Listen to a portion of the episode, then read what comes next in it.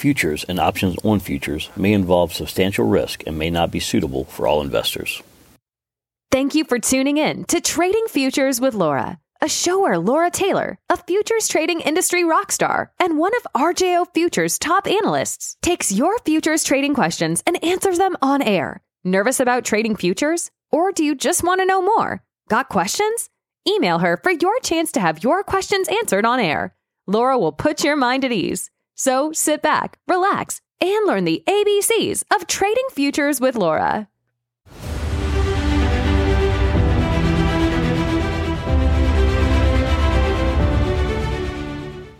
Hello, everyone. Uh, this is Laura Taylor, Senior Market Strategist with R J O Futures in Chicago. Uh, thanks for joining me today. I hope everyone had a pleasant and safe Labor Day holiday. Uh, it was good to take a breath and regroup before we start the last days of summer and going into the final quarter of twenty twenty-two. Um, I had a few questions here from people, and I wanted to address them all at the same time. Um, it, it, the people were asking, wanting to know uh, how to become more comfortable with trading futures and how are futures and stocks different. Uh, you may want to take a moment, maybe I'm very old-fashioned, you know, take a piece of paper and a pencil or a pen, you draw two columns, one with the header futures and one with the header stocks, and uh, you might want to make notes, but if not, that's fine too. I just, like I said, I'm very old-fashioned, I do things the the the, the long way. But so the, the first comparison uh, will answer the question, uh, what does each represent? Okay, uh, futures is a commitment uh, to buy or sell something in the future at an agreed upon price uh, for a specific product. Uh, stocks represent ownership in a corporation. Uh, with this comparison, futures covers a wide spectrum of products in various sectors for a short period of time. Stock purchases are for one company and are normally a, a longer-term investment. Uh, next, the issuance of each. So here we go, futures. A futures exchange such as the C M E, which is the Chicago Mercantile Exchange, or the C B O T, the Chicago Board of Trade, or NYMEX Exchange, which is the New York Metals Exchange. Uh, those are examples. You write, they write the terms of each contract and offer it as a product to trade. Uh, on the stocks, stocks shares are issued by each individual corporation, very sim- simple and short. Um, How many contracts or shares can be traded? Okay, in futures, uh, there's no limit to the number of futures contracts that can be traded as long as you have sufficient funds in the in the account, of course. Um, you do get to a point, though, if you have these bigger hedge funds who are trading uh, multiple contracts or have carry a large position, it has to be reported to the C F T C. Uh, uh, but uh, there's no limit, and as long as, like I said, as long as it's funded and you can carry the margin for the number of contracts you have, uh, there are no uh, restrictions that I know of. Uh, in stocks, the number of shares are set by the company's charter, and issuance of shares are regulated by filings with the S E C. Um, so there are limits, so you can, you can't buy more than they have. Uh, let's see here. Uh, next question was on margin. So this is a big question. How does margin differ between the two types of investments? Okay, so futures require a deposit of about five to twenty percent of the value of the, of the futures contract, depending on price level and volatility. Uh, the exchanges set the margin, and they will increase or decrease margin requirements based on volume and volatility.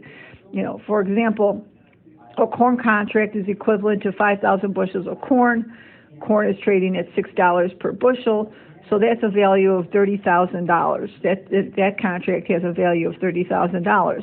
The exchange may set the margin at three thousand dollars per contract, which means you are only required to put up a small percentage, ten percent of the full value. Uh, stocks, if stocks are purchased on in a margin account, that requires a minimum initial deposit of fifty percent of the value of the security, and the remaining fifty percent is considered a loan from the broker who charges interest. So here's where futures have the edge, in my opinion anyway, the leverage that stocks do not have, uh, the ability to control more for less. Um, the next question was the ability to sell short. Okay, futures selling is as easy as buying. There are no restrictions. The same amount margin uh, is charged for a long position. is a is short position. Uh, as long as you have the money to do so, doesn't matter if you're a buyer or sol- seller. Uh, uh, this is one reason uh, why a stock trader should have a certain percentage of their portfolio in futures, uh, to be able to sell in the futures what you own in stocks to cover the downside risk. Uh, the other reason is to be able to take advantage of market trends, no matter if they're going up or down. Flexibility is a key factor in investing, and I believe you have that flexibility in futures, which you don't have in stocks. Um, to sell short in stocks, you know, this requires borrowing stock if available and selling when the price is rising. Uh, futures can be sold as the price is falling, by the way, so it doesn't matter.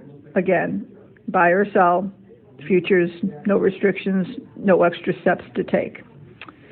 And that leads us to the question of risk, okay? When it comes to futures, because the purchase or sale of a futures contract requires a small percentage deposit of the total value of the contract, a client can lose more money than the initial deposit. This is also something that this also applies to stocks that are bought on margins. A non-margin stock purchase requires a one hundred percent deposit, and therefore that represents the total potential loss. You pay one hundred dollars for a stock, and it goes to zero value. You lose the one hundred dollars you paid. You know, pretty simple. Now, realistically and logically, and using good money management tools, there are a number of reasons why you should never lose everything or more than your or more than that in your investment in futures. When you buy a futures contract, there's an initial margin requirement. Like the corn example I mentioned before, you put three thousand dollars in the account to initiate the corn, buy or sell, it doesn't matter. At that point, there's also something called maintenance margin. So it's a lower percentage that you need to make sure your account value does not fall below. So let's say the maintenance margin in the corn is twenty-five hundred dollars. This means if after the first day the trade is put on, your account value trades below twenty-five hundred dollars, you'll be on a margin call. You'll then be contacted and asked to do one of two things: send in more funds or exit your position. There's actually a third option, and it's uh, based on market uh, activity. If the market uh, turns around and goes in your favor and it takes you off call before the end of that session, that will also satisfy the call. But basically there are two. You're either going to put more money in the account or you're going to exit if you're on call uh, below margin by the end of the day, below maintenance margin. You know, here at R J O, uh, we're vi- we are very vigilant and make sure clients are aware of a margin deficit situation. That's the job of a broker. That's my job. It's, it's to tell my clients, hey, listen, you're getting close to that point. Let's watch it. Let's determine what the next step is. Do you have a stop in and so forth? Okay. So in order to avoid this entirely would be to use a protective stop, like I just said, and that would take you out of your position automatically if the market moves five hundred dollars against you or below twenty-five hundred dollars to avoid the triggering of a margin call. Again, working together with a good broker partner is key. There are some firms that will automatically take you out of a contract, uh, out of a position if a margin call is triggered. Unless you're about to go deficit cash in the account, you should be contacted and asked how you wish to cover that call.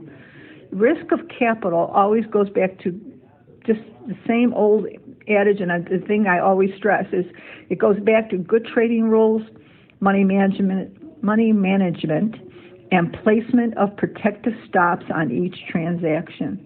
So if you need one-on-one tutoring, you need someone to explain to you how to keep yourself in line with margin requirements and how to place those stops, you know, you give me a call and uh, or email me. Now, I know we covered several questions today, but I'm sure there are many more.